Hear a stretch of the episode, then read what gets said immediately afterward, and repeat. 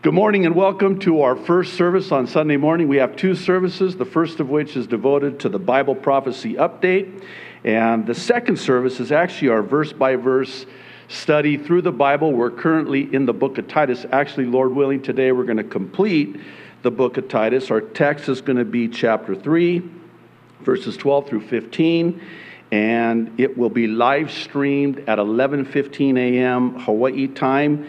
It's about the godly people that the Lord brings into our lives as an encouragement for us and a help to us. Really looking forward to that study in God's word. Also, for those that are on YouTube and or Facebook, um, we would really encourage you to now go directly to jdfarag.org for the update in particular because it will only be shown and live streamed in its uncensored entirety on the website. And we're actually going to talk a little bit about why that is today. So, with that, uh, let's get started. You ready? you sure? For today's update, I, I have some good news and I have some bad news. Don't you just love it when somebody comes up to you and says that? I've got some good news and I have some bad news. And you know, they're, they're, they're going to say it just like that, that way. And then you start thinking to yourself, especially when they ask you a follow up question of, which one do you want to hear first? So here's me, and if you're a lot like me, then you feel my pain right about now because when someone says that to me, I start thinking, oh, this is really bad. And I don't know what the good news is, but certainly it's not going to outweigh the bad news is, otherwise, you wouldn't have said it to me that way. Do you think like that? Just humor me. Say that you do. In other words, the bad news is so bad that I've got to package it with good news that won't even come close to making up for the bad news. So now, if I tell you I want to hear the good news first, uh, I'm really not paying that much attention to it because I know what's coming after the bad news, which I don't really want to hear in the first place. Now, if they, I'm, i know I'm taking this a little bit too far, just stay with me.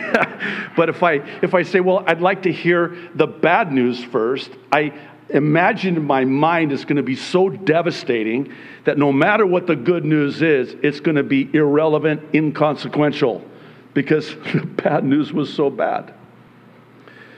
But God, but God takes the bad and works it for good. And here's the thing the badder the bad news is, the gooder the good news will be. I know that's not proper English. Please don't email me.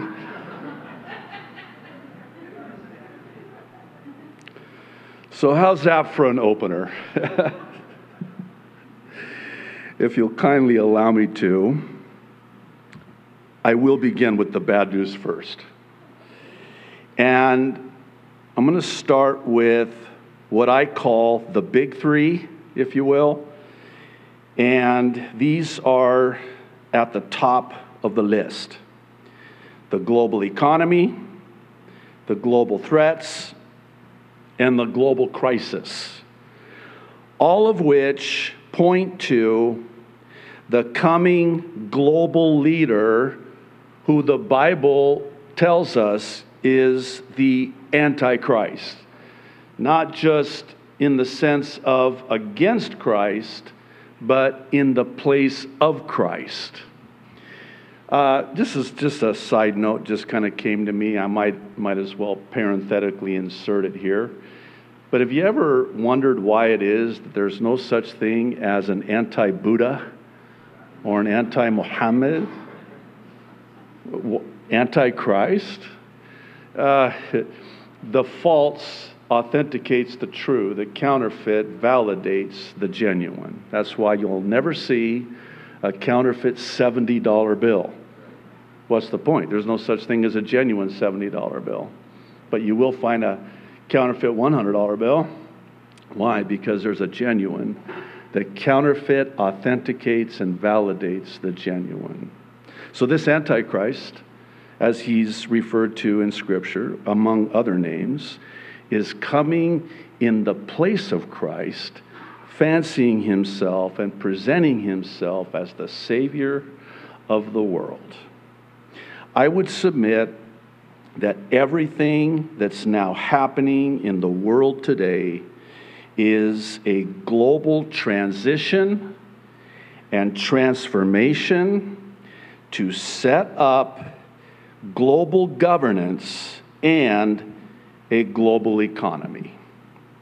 Bible prophecy tells us that this global economy will be controlled by none other than the aforementioned Antichrist during the seven year tribulation. However, in order for there to be this new global economy and establish this new global economy, there first has to be a controlled demolition. I'm using those words for a reason a controlled demolition of the current economy. Dare I say that this is exactly what's happening today? The explosives are already in place to take down the current economy vis a vis a hyperinflationary trigger. This is Revelation chapter 6. I want to read verses 5 through 8. John is writing, Jesus is revealing to him that which will take place yet future. And he says, When the Lamb, verse 5, opened the third seal, I heard the third living creature say, Come. I looked, and there before me was a black horse. Its rider was holding a pair of scales in his hand, a picture of trade and commerce, buying and selling.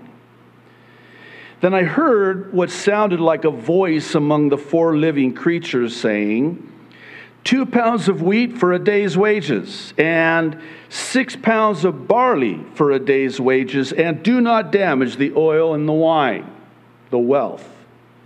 In other words, it's going to cost that much just to buy groceries for that day. That's what he's describing here. Verse 7 When the Lamb opened the fourth seal, I heard the voice of the fourth living creature say, Come. I looked, and there before me was a pale horse. Its rider was named Death, and Hades was following close behind him they were given power over a fourth of the earth to kill. How? By sword, famine, and plague, and by the wild beasts of the earth. I would suggest that we're already seeing this begin to come to pass, and it's evidenced by this NBC News report on Tuesday, April 13th, with the headline Get Ready for Higher Grocery Bills for the Rest of the Year. Quoting the report, shoppers had better start budgeting more for their groceries, according to the latest Consumer Price Index, which shows prices are increasing and they're likely to keep going up gas skyrocketed by 9.1% last month. Since February, prices of fruits and vegetables have risen by nearly 2%, and the index for meats, poultry, fish, and eggs has risen by 0.4%, according to the government figures. The spike comes on the back of prices that had already risen during last year's stockpiling and supply chain disruptions and never went down. That was by design, so you know.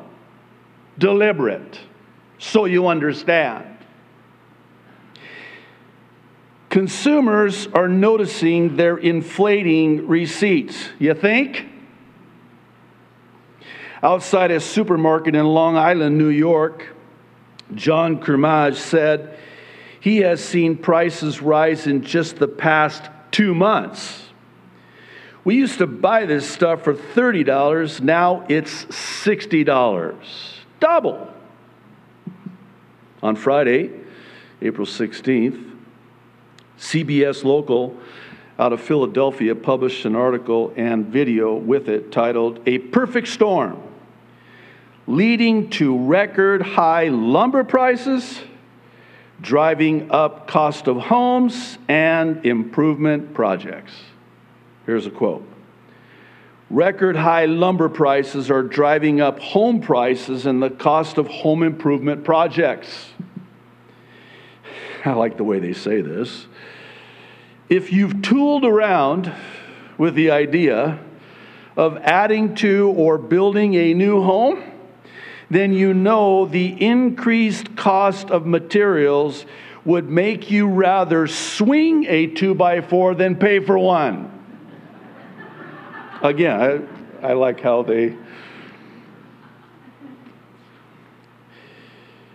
Before, I could get them for about $2.50.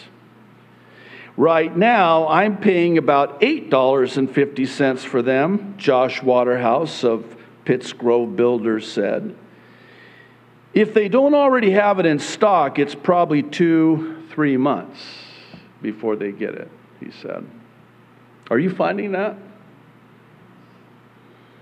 It's going to get worse. On Thursday, April 15th, CNBC published a report about how the economy is running on a, listen to this now, very important, stimulus fueled caffeine high and asks the question of what will happen when it wears off.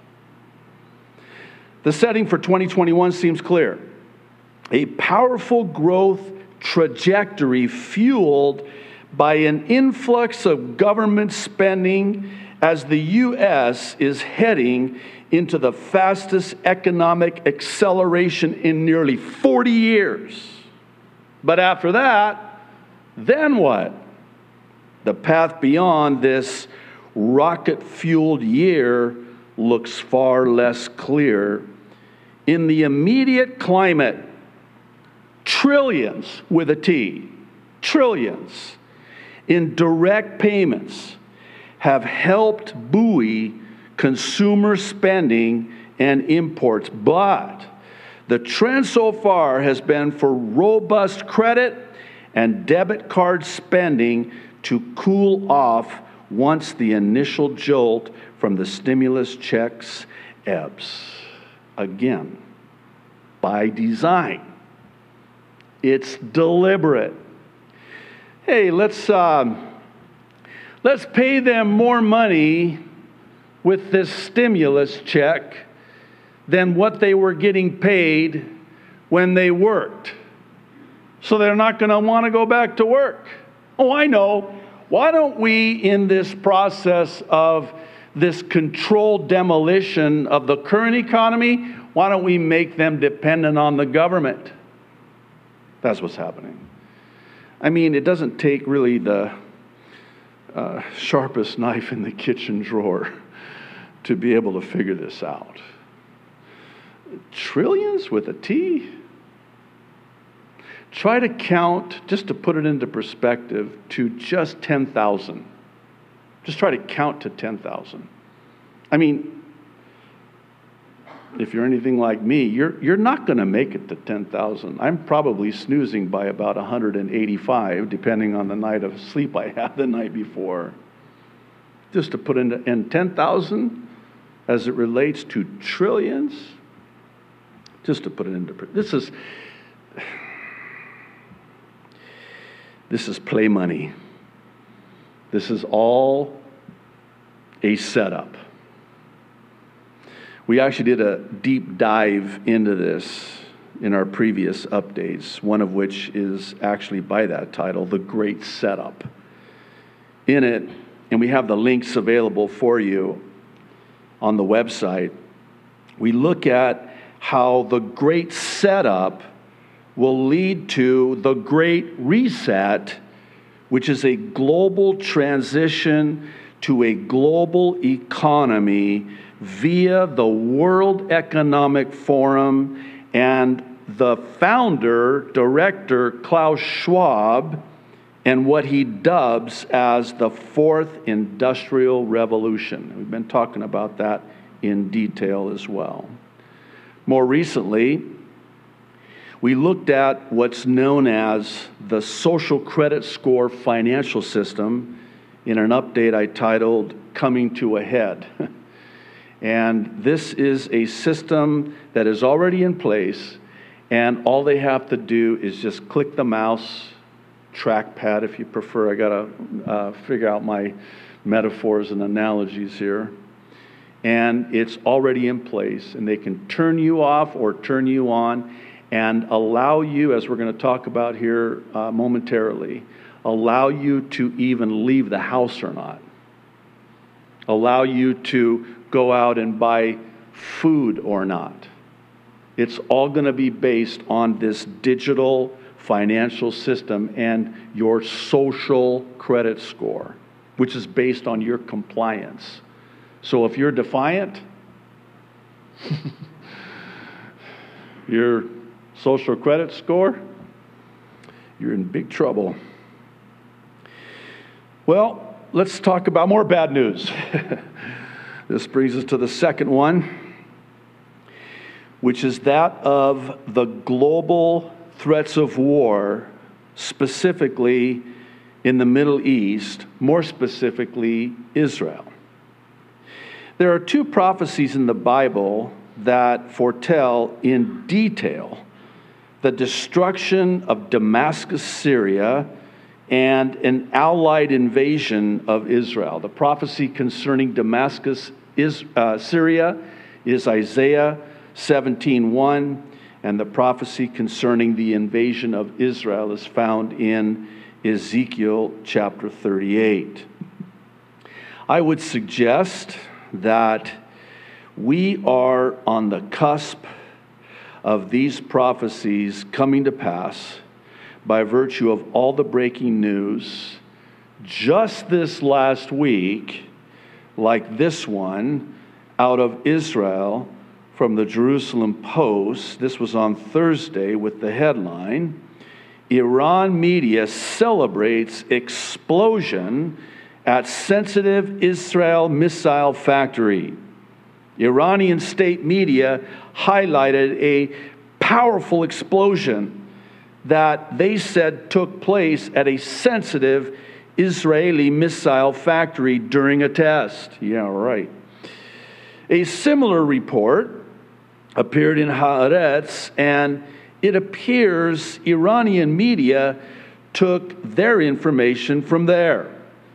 The Iranian reports come in the wake of Iran accusing Israel of nuclear terrorism for an incident at the Natanz enrichment facility earlier this month, a day after the New York Times ran an article about Iran being rattled by Israeli strikes. The incident thus occurred at a sensitive time and some pro Iranian voices online mocked Israel for the explosion. You want to know why they did that? Because it's worse than they want anybody to actually realize. And it goes both ways, by the way. This uh, strike into Israel, we'll talk about that more in a moment, it was worse than they had even imagined. It bypassed all of their anti missile defenses. Add to this a report on Thursday from Arab News about Israeli missiles striking near the Damascus airport. Syrian state media said early Tuesday that two Israeli missiles struck near Damascus International Airport without adding any details. Israel has warned of a growing Iranian military presence in neighboring Syria, which it sees as a threat to its safety. Its military has been carrying out strikes on Iranian and Iran affiliated targets in Syria, with a U.S. official saying it was Israeli forces that carried out a deadly strike against an Iraqi paramilitary base in eastern Syria on June 17, also on Thursday. The Guardian reported the breaking news about Israel confirming that a Syrian missile landed near its Dimona nuclear reactor. Israel has acknowledged that its air defenses failed to intercept a missile fired from Syria overnight that traversed 125 miles of its highly protected airspace and, get this, landed near its secretive Dimona nuclear reactor. This is way too close for comfort. The surface to air missile was believed to have been fired by Syrian air defenses against Israeli jets that were bombing a site near Damascus. But the path it flew initially led to speculation that Israel's most sensitive site may have instead been a target. The incident follows the publication of an analysis in an Iranian newspaper at the weekend that called for the Dimona reactor to be targeted to avenge an apparent Israeli sabotage operation at the Natanz nuclear site in Iran. Boy, all it takes is one time, and it's game over. That's when I say, and I know it's, um, I hope it's not cliche, but when I say we are on the cusp of seeing this fulfilled exactly as God's word said it would be, I mean, we are just a gnat's eyebrow away. And yes, gnats have eyebrows, and that's how close we are. It's that close. This was all on Thursday. Then, just yesterday, the Times of Israel reported the breaking news that 36 rockets were fired at Israel from the Gaza Strip overnight, with six projectiles intercepted by the Iron Dome missile defense system. The barrages were the worst assault from the Strip in many months, and while there were no Israeli injuries, the rockets did cause damage in a number of communities.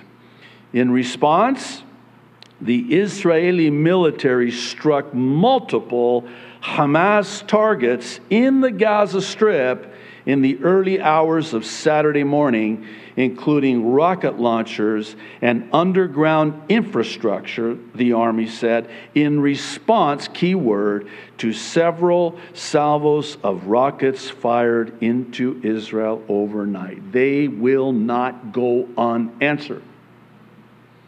So you got Israel and Iran, and Iran is there in Ezekiel 38 and they come from Syria, there in the north, the border of Israel and Syria, there on the Golan Heights, and they invade Israel through Syria. I have long held to the belief that the prophecy, with all of its specificity in Isaiah 17 concerning Damascus, will happen either in concert with, simultaneously with Ezekiel 38, or it will be right before as a catalyst for the fulfillment of Ezekiel 38. Um, before this whole thing hit, we talked a lot about these prophecies, and uh, it's not like when this hit that they just went on hold. There's been quite a bit of movement uh, and especially in the last couple of months. And it's all coming together exactly as God's word said it would. At this time, we're going to look at the third one, which is the current global crisis. But in order to do that, for those of you watching online, we'll redirect you, if you're not already there, to jdfarag.org. Okay. I am convinced, beyond any reasonable doubt, that COVID 19 and the so called vaccine is the proverbial final nail in the coffin of humanity. I know there are many Christians who have been injected. I'm choosing my words carefully and prayerfully here. And I do want to get to the good news. I do have good news, but Here's the bad news first. And it's so bad that I would like to pray if you would please join with me. Father in heaven, I humbly ask that you would give me humility of heart, clarity of speech, as I quote this and speak this. Lord, I pray that the Holy Spirit would enable us to receive it, understand it, grasp it. And Lord, I pray that this would be that which you would use in our lives to open our eyes, open our ears, and open our hearts to the reality of what is now happening in the world today. In Jesus' name, amen.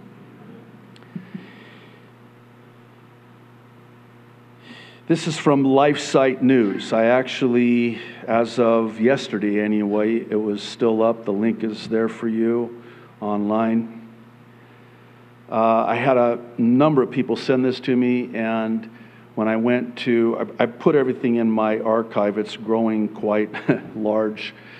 And then whenever I start the preparation process for the update, uh, I go through those uh, archived links that people send me, and I really pray about them and over them and ask the Lord about them. And when I went to this link, it was no longer there, it had already been taken down. But I did find LifeSite News still had it. Uh, LifeSite News is permanently banned on YouTube. Well, they interviewed this Dr. Michael Yeadon, Pfizer's former vice president and chief scientist for allergy and respiratory, who spent 32 years in the industry leading new medicines research and retired with the most senior research position in his field. Vice president of Pfizer. Okay? So LifeSite News interviews him. The title of their interview quotes him as saying, Your government is lying to you in a way that could lead to your death. In it, he addressed the demonstrably false propaganda from governments in response to COVID 19, including the lie of dangerous variants, the totalitarian potential for vaccine passports, and the strong possibility that we are dealing with a conspiracy which could lead to something far beyond the carnage experienced in the wars and massacres of the 20th century. His main points included there is no possibility current variants of COVID 19 will escape immunity. It is just a lie. Yet, governments around the world are repeating this lie. We talked about this at length last week about the propaganda. Keep repeating the lie, repeating, repeating, repeating and they'll believe it. Governments around the world are repeating this lie, indicating that we are witnessing not just convergent opportunism, but a conspiracy. Meanwhile, media outlets and big tech platforms are committed to the same propaganda and the censorship of the truth. Pharmaceutical companies have already begun to develop unneeded top up booster vaccines for the variants. The companies are planning to manufacture billions with a B of vials, in addition to the current experimental COVID 19 vaccine campaign. Regulatory agencies like the U.S. Food and Drug Administration and the European Medicines Agency have announced that since these top up vaccines will be so similar to the prior injections, which were approved for emergency use authorization, drunk, drunk, let me just slow down. Drug, not drunk. Drug companies will not be required to perform any clinical safety studies. Are we surprised? Come on. It gets worse. Thus, this virtually means that design and implementation of repeated and coerced mRNA vaccines go from the computer screen of a pharmaceutical company into the arms of hundreds of millions of people, injecting some superfluous genetic sequence for which there is absolutely no need or justification. Why are they doing this? Since no benign reason is apparent, the use of vaccine passports along with a banking reset could issue in a totalitarianism unlike the world has ever seen. Recalling the evil of Stalin, Mao, and Hitler, mass depopulation remains a logical outcome. Dr. Yeadon stated, quote, I think the end game is going to be everyone receives a vaccine. Everyone on the planet is going to find themselves persuaded, cajoled, not quite mandated, hemmed in to take a jab. When they do that, Every single individual on the planet will have a name or unique digital ID and a health status flag, which will be vaccinated or not. And whoever possesses that sort of single database, operable centrally, applicable everywhere to control, to provide, as it were, a privilege. You can either cross this particular threshold or conduct this particular transaction or not, depending on what the controllers of that one human population database decide. Does this seem far fetched to you? I hope not. And I think that's what this is all about. Because once you've got that, we become playthings, and the world can be as the controllers of that database want it. For example, you might find that after a banking reset, that you can only spend through using an app that actually feeds off this database, your ID, your name, and your health status flag. And yes, certainly crossing an international border is the most obvious use for these vaccine passports, as they're called, but I've heard talk of them already that they could be necessary for you, listen, to get into public spaces, enclosed public spaces. I expect that if they wanted to, you would not be able to leave your house in the future without the appropriate privilege on your app. The eugenicists have got hold of the levers of power, and this is a really artful way of getting you to line up and receive some unspecified thing that will damage you. I have no idea what it will actually be, but it won't be a vaccine because you don't need one. And it won't kill you on the end of the needle because you would spot that. It could be something that will produce normal pathology it will be at various times between vaccination and the event. It will be plausibly deniable because there will be something else going on in the world at that time, in the context of which your demise or that of your children will look normal. That's what I would do if I wanted to get rid of 90 to 95% of the world's population.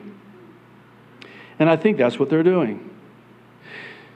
Dr. Yeadon concluded, quote, I have latest taken to signing off with, May God save us, because I think we need God now more than at any time since World War II.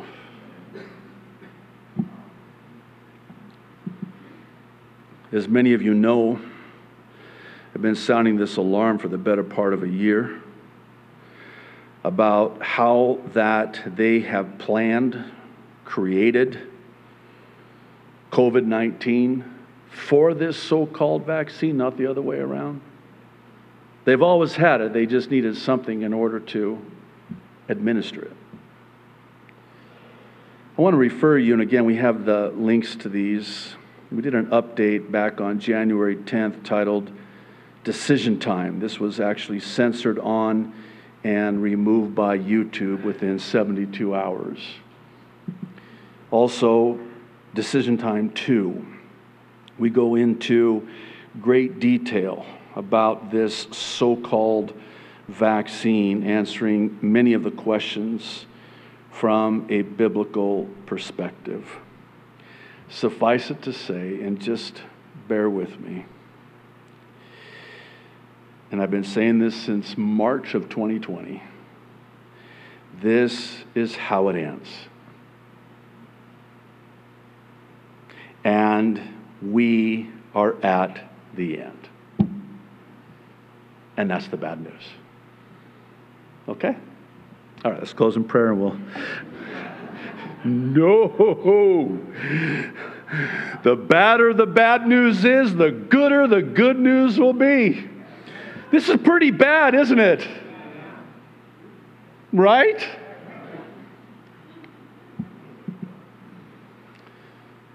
Well, here's the good news everything is going perfectly according to God's prophetic plan. Never, ever imagine that God doesn't hear see, and know everything that's happening. He knows the end from the beginning. And never think for one second that He doesn't care about us as His people. If you don't mind me saying it this way, our Heavenly Father is tracking everything and everyone. How about that? I like that. I, yes, praise the Lord, right? When I was uh, preparing my notes, I, I, I, started typing, and it's like the Lord just, I, I've got a tracking system too. Oh, that's right, you do. Way more better. Because eh, we talked about this on Thursday night. I, eh, Isaiah 13. it's like, Lord, do you see what they're doing? Come on. I'm all knowing, I'm all seeing. I know the end from the beginning. In fact, I even told you that they would be doing this. Why, why are you even asking me that question? Lord, are you going to let them get away with it? Again, why do you ask me that question? I already told you how it ends for them. It's not pretty. Yeah, but Lord, Lord, how long? Oh, just wait, you'll see. That's what a parent says to their child when they're young. and it's true. Just wait, you'll see. God rules over all and overrules all. Praise the Lord. He's going to have the final word. I can't wait.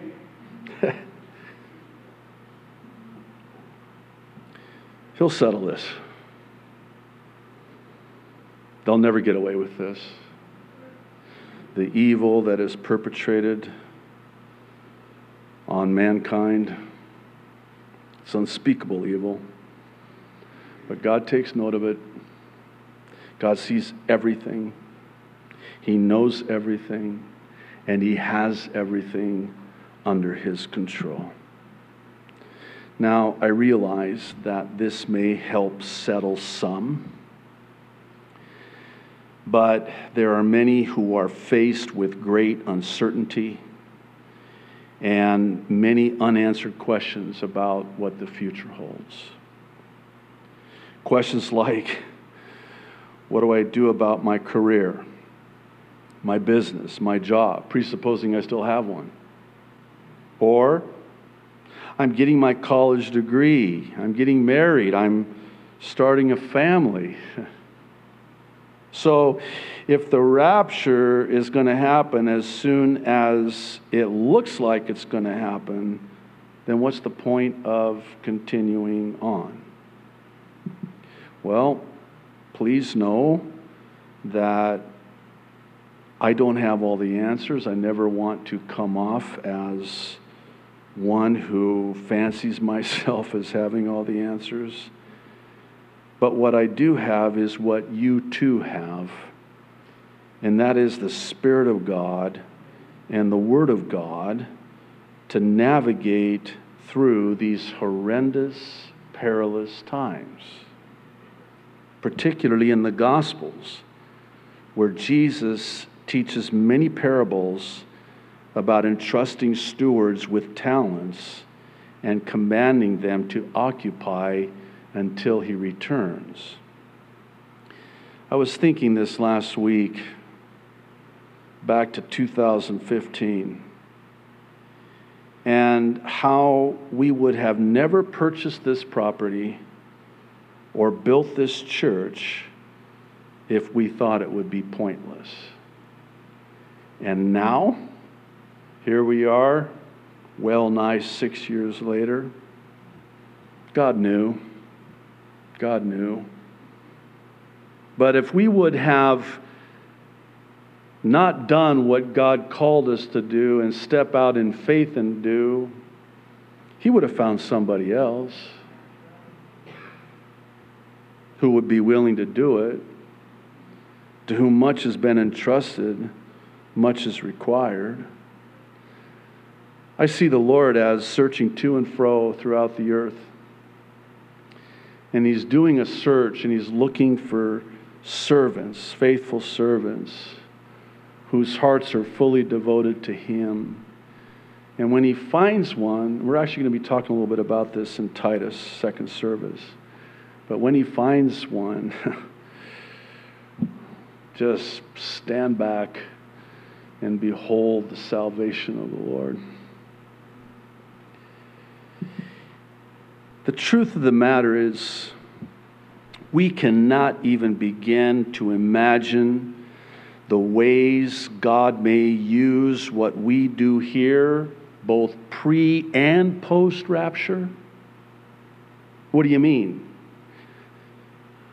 Think this through with me. What we do here on earth is what God has uniquely gifted us to do. And it will absolutely have relevance for and extend into eternity. Do you know that? Oh, come on, Pastor, easy for you to say you're in the ministry, full time ministry. I don't like that word. There's no such thing as part time, full time, lifetime. Yeah, but you're the pastor, of course. Well, that's too bad. Because it's actually a lie from the father of lies. That what you do doesn't count or matter for eternity. God has uniquely positioned you where He has you. And here's the thing, by the way, and I want you to think about this God can actually use someone like you more than He can use someone like me. Because He has you in a place that I cannot reach. I mean, just by virtue of the conversation that I might have with somebody, as soon as they learn that I'm a pastor, that's it. Changes the whole complexion of the conversation. Oh, most Holy Reverend Farag. Don't ever call me that, by the way. I think you know that. This wall goes up. Oh, you're the clergy. I'm just the laity. Really?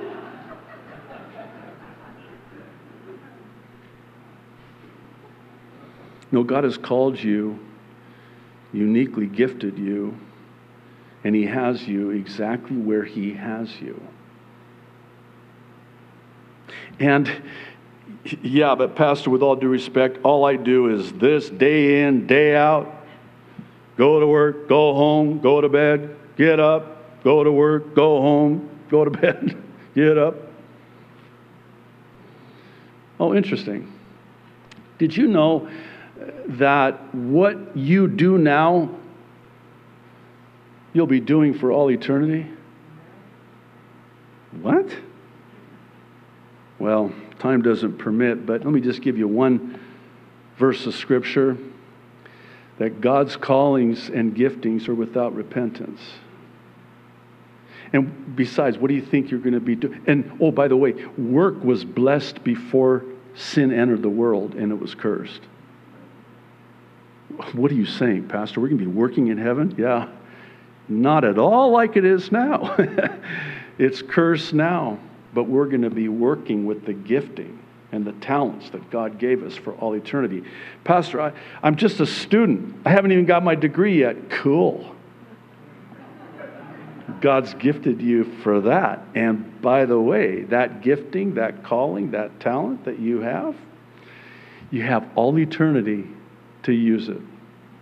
That's how God has gifted you. Well, here's even more good news there's still time here on earth to get more people to heaven.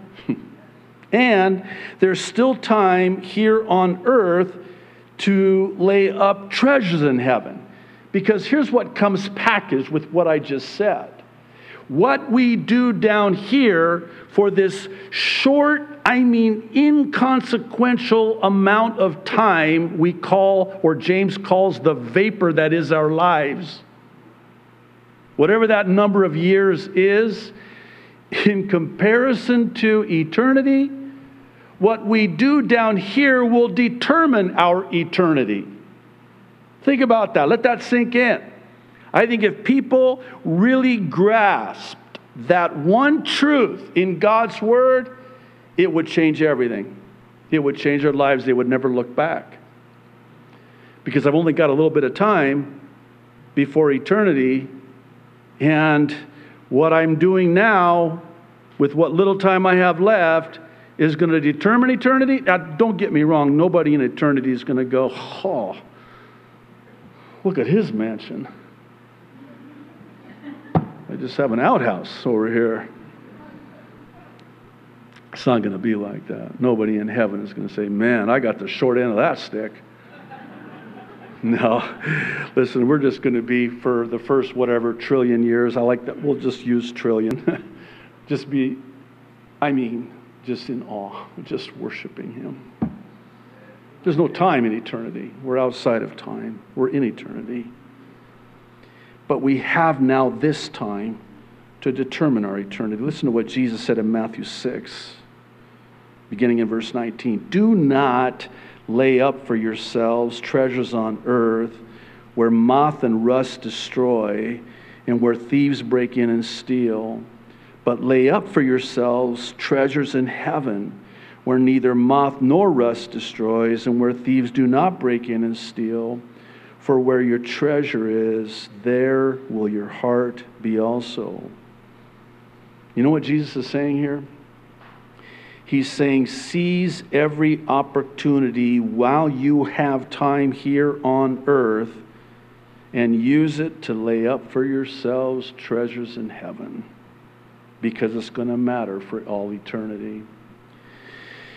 So, again, this last week, I just in my time with the Lord was sort of inquiring of the Lord concerning how long we have, and He directed my heart to the Apostle Peter's second epistle, chapter 3, verses 8 and 9, which speaks to the paramount importance of patience with and for people coming to salvation while we still have time. You know, I got saved in 1982. I am so glad Jesus did not rapture his church out in 1981. I'll let, I'll let you have a little moment with that one. Think about that. Verse 8 But do not forget this one thing, dear friends. With the Lord, a day is like a thousand years and a thousand years are like a day. The Lord is not slow in keeping his promise, as some understand slowness. Instead, he's patient with you, not wanting anyone to perish, but everyone to come to repentance. The Apostle Paul, in writing his second letter to the Thessalonians, explains how that the restrainer will hold back evil until such a time as that day comes. Because again, God is not willing or wanting that any should perish, but that people will come to a saving knowledge of Jesus Christ.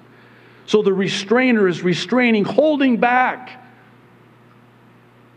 Chapter 2, verse 7 For the mystery of lawlessness is already at work. Only he who now restrains will do so until he is taken out of the way. Why do I point these passages out? Because the common denominator is that we still have time to lay up treasures in heaven and bring people to heaven before the restrainer is taken out of the way. And oh, by the way, when the restrainer is taken out of the way, so are we. You can have it now. You can have this world. Uh, spoiler alert, you're only going to get it for seven years, and it's not going to be a picnic, especially the last three and a half. But go ahead, go ahead. Is that, is that bad? That's bad. I'm sorry. See, those, they're, ta- they're out of the way. We can do what we want now. You know, that's the new age teaching, right? We're the problem. We're in the way. Okay, cool. We want to get out of your way as bad as you want us out of your way. And we will be. You're just going to have to wait. There's another important question I think I'd be grossly remiss if I didn't address. And it has to do with loved ones and the so called vaccine. Specifically, will I ever be able to travel to see them? Or will they ever be able to travel to see me? Of course, that presupposes they're going to want to see you. Because after all, you haven't been vaccinated! I'm sorry.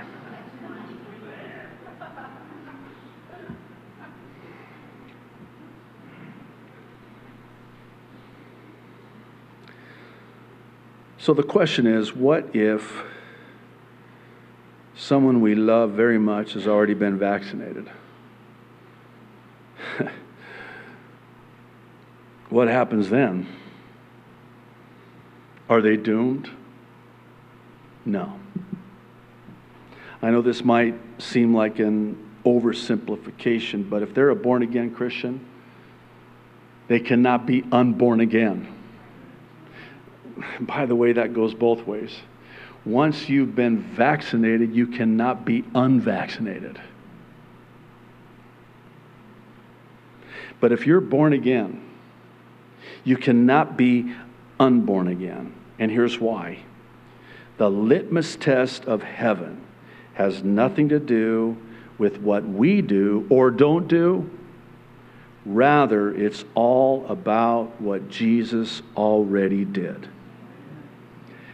Listen, I know this is terrifying even to the solid Christian.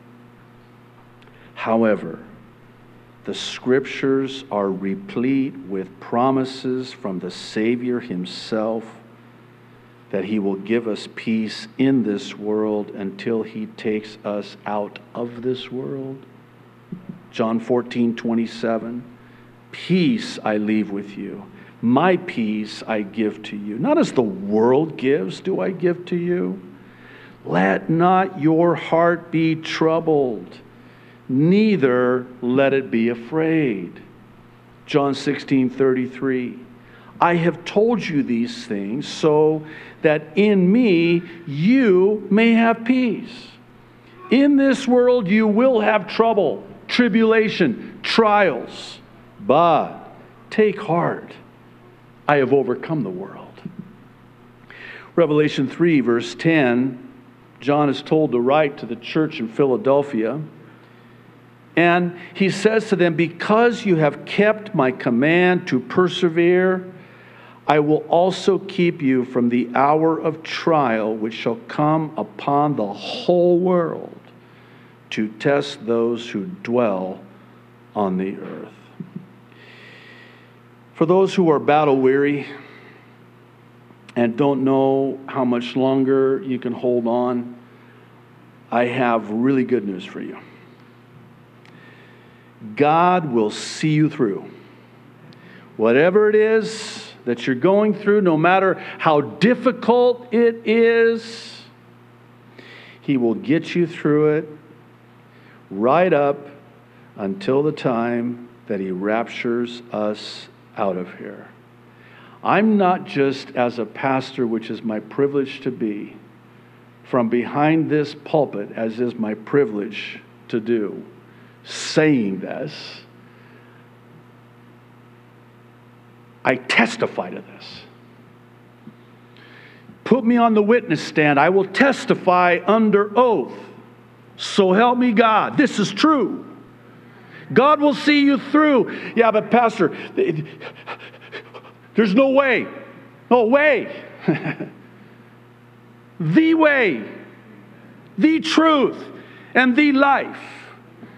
The Lord is going to see you through no matter what it is that you're going through, no matter how bad it is that you're going through. I know it's bad. I've tasted from that cup. I know what it's like to not even be able to even it's only groaning and it's almost silent. You're in the fetal position. You can't even pray. You can't even cry. It's an inward groaning in your soul. And you're convinced this is it. I ain't going to make it. And then the Lord meets you there and he does that which only he can and always does because he loves you. He loves you. Will you just.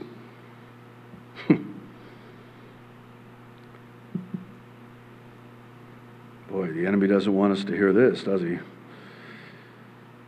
give me just a, a few more minutes, if you don't mind. I want to share with you from the Word of God.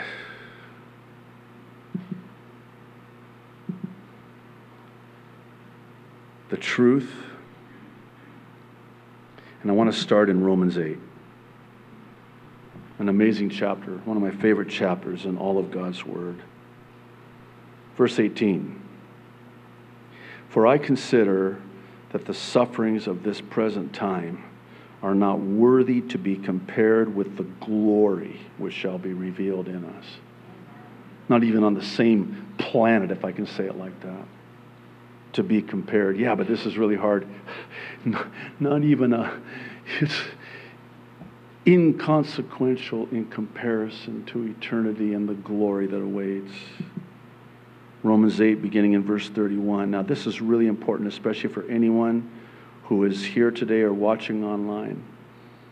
And the enemy has succeeded in large measure to get you to doubt God's love for you. The whole chapter of Romans 8, you need to spend some time in that chapter. But listen to this. What then shall we say to these things? If God is for us, who can be against us?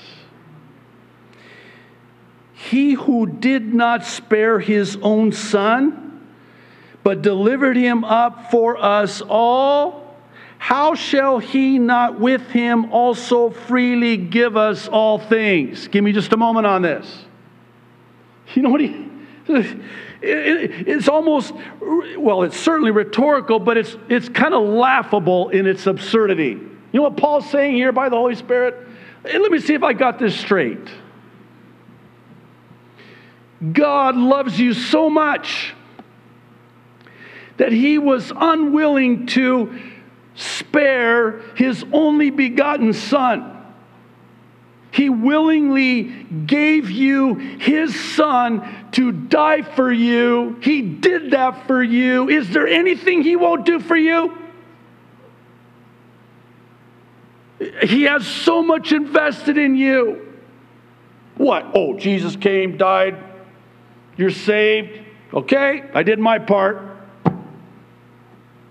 Buck up, buttercup. I hate that one too, by the way. You're on your own, kid. No, I gave you my son. I was willing to do that. Does it even stand to reason that there's, because I'm unwilling to withhold my son, that there's anything that I would withhold from you? Listen, if you need it, you got it. Notice I didn't say if you want it, you got it. Oh, I do this all the time. I try to change the, the tags on my prayer request you know, desire. Let's put that over here on, let's put it on the need prayer. no. If you need it and it's God's will and it's good, you got it. Why would He withhold it? He wouldn't withhold His Son from you. Still in Romans 8, beginning in verse 35. Who shall separate us from the love of Christ? shall trouble or hardship or persecution or famine or nakedness or danger or sword, as it is written. For your sake, we face death all day long. We are considered as sheep to be slaughtered. No, in all these things, we are more than conquerors. We're not just conquerors, we're more than conquerors through Him who loved us. And then Paul, by the Spirit, writes, verse 38 For I am convinced the jury's no longer out, the verdict is in, that neither death nor life, neither angels nor demons nor depopulation. Oh, sorry, that's not in the. That's not in the original. It's, it's in the JDV. Neither the present, nor the future, nor any powers, neither height, nor depth, nor anything else in all creation will be able to separate us from the love of God that is in Christ Jesus our Lord. That should settle it, shouldn't it? Hebrews 13, verses 5 and 6. Let your conduct be without covetousness. Be content with such things as you have. For he himself has said, I will never leave you nor forsake you. So we may boldly say, The Lord is my helper. I will not fear what man can do to me. Hebrews 4:16 Let us then approach God's throne of grace with confidence so that we may receive mercy and find grace to help us in our time of need. We have unfettered access to the throne of grace to ask anything, anytime, because of Jesus. 2 Timothy 1 7, a verse familiar to most, if not all. But I want to draw your attention to something here. For God has not given us a spirit of fear, but of power and of love and of a sound mind, a disciplined mind. We discipline our children, we need to discipline our mind. No, that's not okay. I'm not going to let that in. I have to discipline my mind. That's what that means. Matthew 10, verse 28. Last night, I, the Lord's been reminding me of this particular verse, and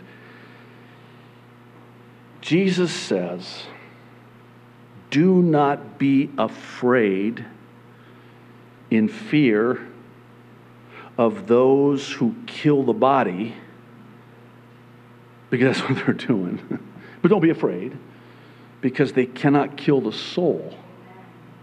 Rather, be afraid, very afraid, of the one who can destroy both soul and body in hell. That's the fear of the Lord. I do not fear what man can do unto me. I fear the Lord. 1 Peter 5 7. For those that are prone to anxiety, cast all your anxiety on Him because He cares for you. John, I only have 23 more. Nice, I only got a couple more.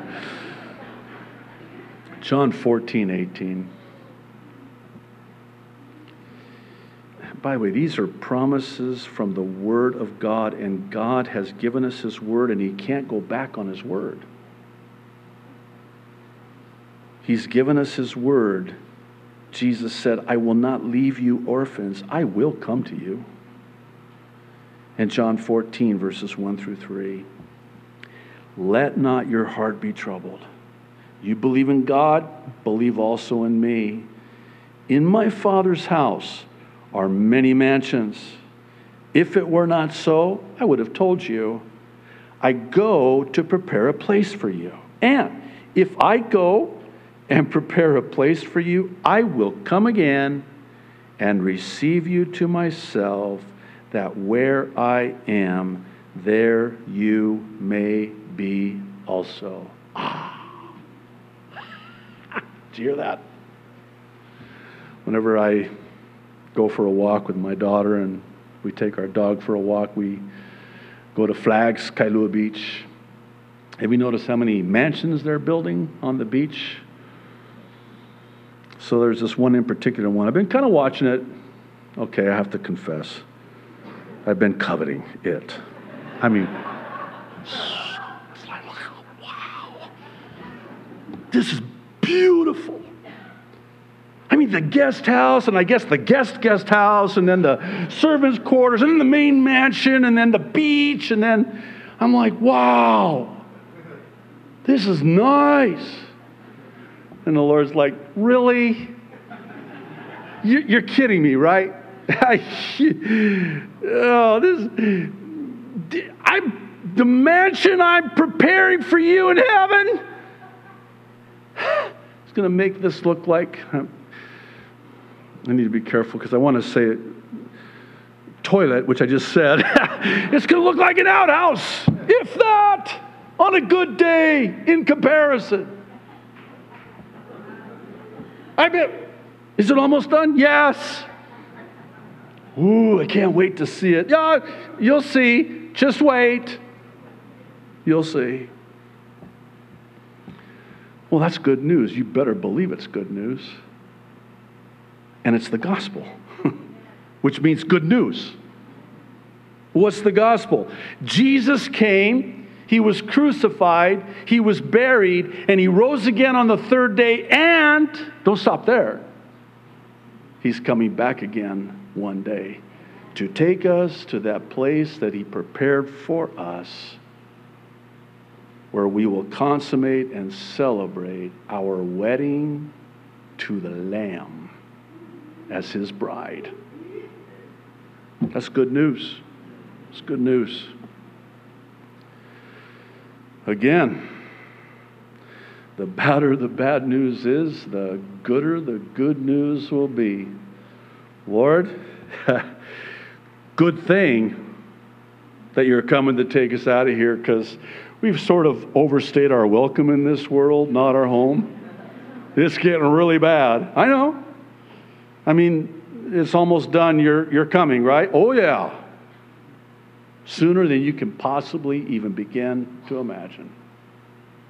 That's the good news. That's the gospel of salvation found in the person of Jesus Christ. There is no other name given among men whereby we must be saved. For the last couple, three years now, we've been sharing the ABCs of salvation as just a childlike explanation of salvation. The A is for admit or acknowledge you're a sinner, that you need the Savior. See, if you're not a sinner, you're, I know this is a crass way to say, it, you're not in the market for a Savior. I don't need a Savior because I'm not a sinner. But when you're a sinner, oh, you need a Savior. I need to be saved out of this world. Romans 3:10 says there is no one righteous, not even one. Romans 3:23 tells us why. It's because all have sinned and fall short of the glory of God. You want to talk about bad news and good news? The bad news first, that's Romans 6:23. There's merit to the bad news first because the badder the bad news is, the gooder the good news will be. What's the badder bad news? Oh, the wages of sin is death. That's the bad news. The good news? The gift of God is eternal life in Christ Jesus our Lord. That's the A. Here's the B. The B is for believe in your heart that Jesus Christ is Lord. Romans 10 9 and 10 says, If you believe in your heart that God raised Jesus from the dead, you will be saved. And then the C, lastly, is for call upon the name of the Lord. Or as Romans 10 9 and 10 also says, if you confess with your mouth Jesus is Lord and believe in your heart that God raised him from the dead, you will be saved. And here's why. For it is with your heart that you believe and are justified, and it is with your mouth that you confess and are saved. And lastly, Romans 10 13. It says, All who call upon the name of the Lord will be saved. That's pretty simple, isn't it? For me, that was some 33 years ago. Actually, no, it was more than that, 38 years ago. Yeah. You know, it's a long time when you forget how long it was. And I had to have it simple. Just call upon Him believing in your heart, confessing with your mouth, acknowledging your sin, and I was saved, and I never looked back. If you're watching online, and that's why you're watching online, by the way, that's why you're still watching online. Today is the day of your salvation. Do not put off the most important decision of your life for eternal life. May I lastly, I haven't said one last thing, right? So this is the last thing. I want to share with you a testimony from an online member who writes, we wanted to share this with you so that you might share it with your listeners to encourage them, but would like to remain anonymous so only God gets the glory in this. We have been witnessing in our community by putting food and salvation tracts in the blessing boxes in our community where people can go to get food free and anonymously. We heard about people doing ABC billboards on your prophecy update sermons and have been wanting to put up a billboard in our town, and we found one available right above the liquor store. I love it when God does that our billboard colors blend with the colors of the liquor stores. Smart. And it's signed, so we are hoping that people will see the billboard first when they're looking for the liquor store sign because ours is bigger. this road is the major road through town for people traveling from city to city because we are in the center of Texas. And our billboard is near the major grocery store, gas station, and lots of shops and restaurants. Everyone going through town passes by this billboard. This leads to my next story. We have been praying for ideas to witness further, and the Lord is dropping ideas in our laps left and right. He has a way of doing that. Tonight, we received one of those random spam texts that's sent out to 20 people. Our initial reaction was annoyance, and we were ashamed to admit that we were going to respond in an annoying manner as we get so many of these, but we hesitated as we felt as though someone grabbed us and said, Pause.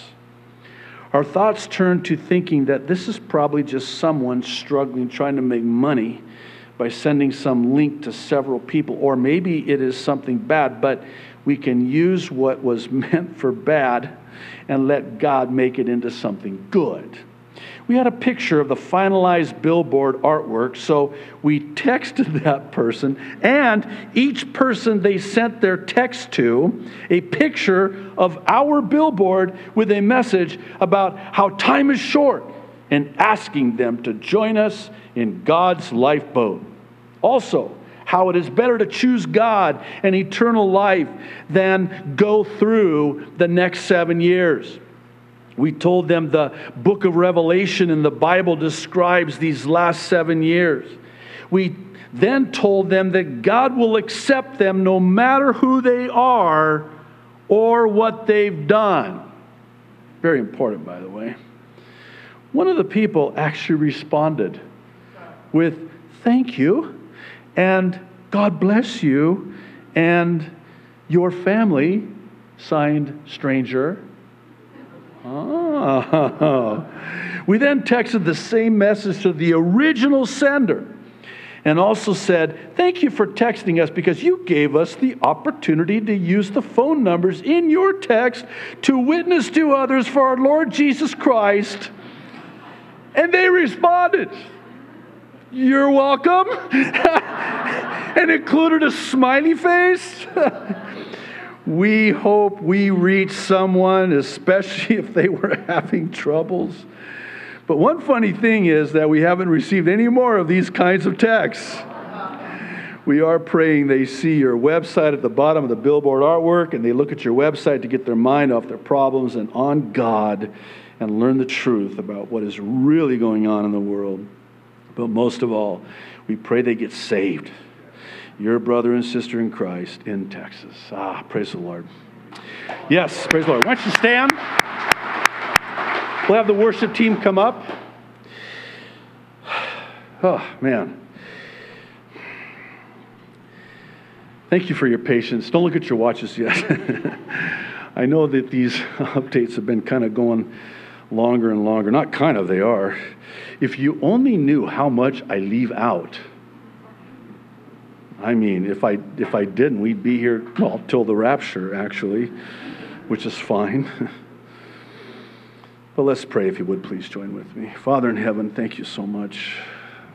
Thank you for Bible prophecy and thank you for your word. It's a lamp unto our feet, a light unto our path that lights the way, that navigates the way for us.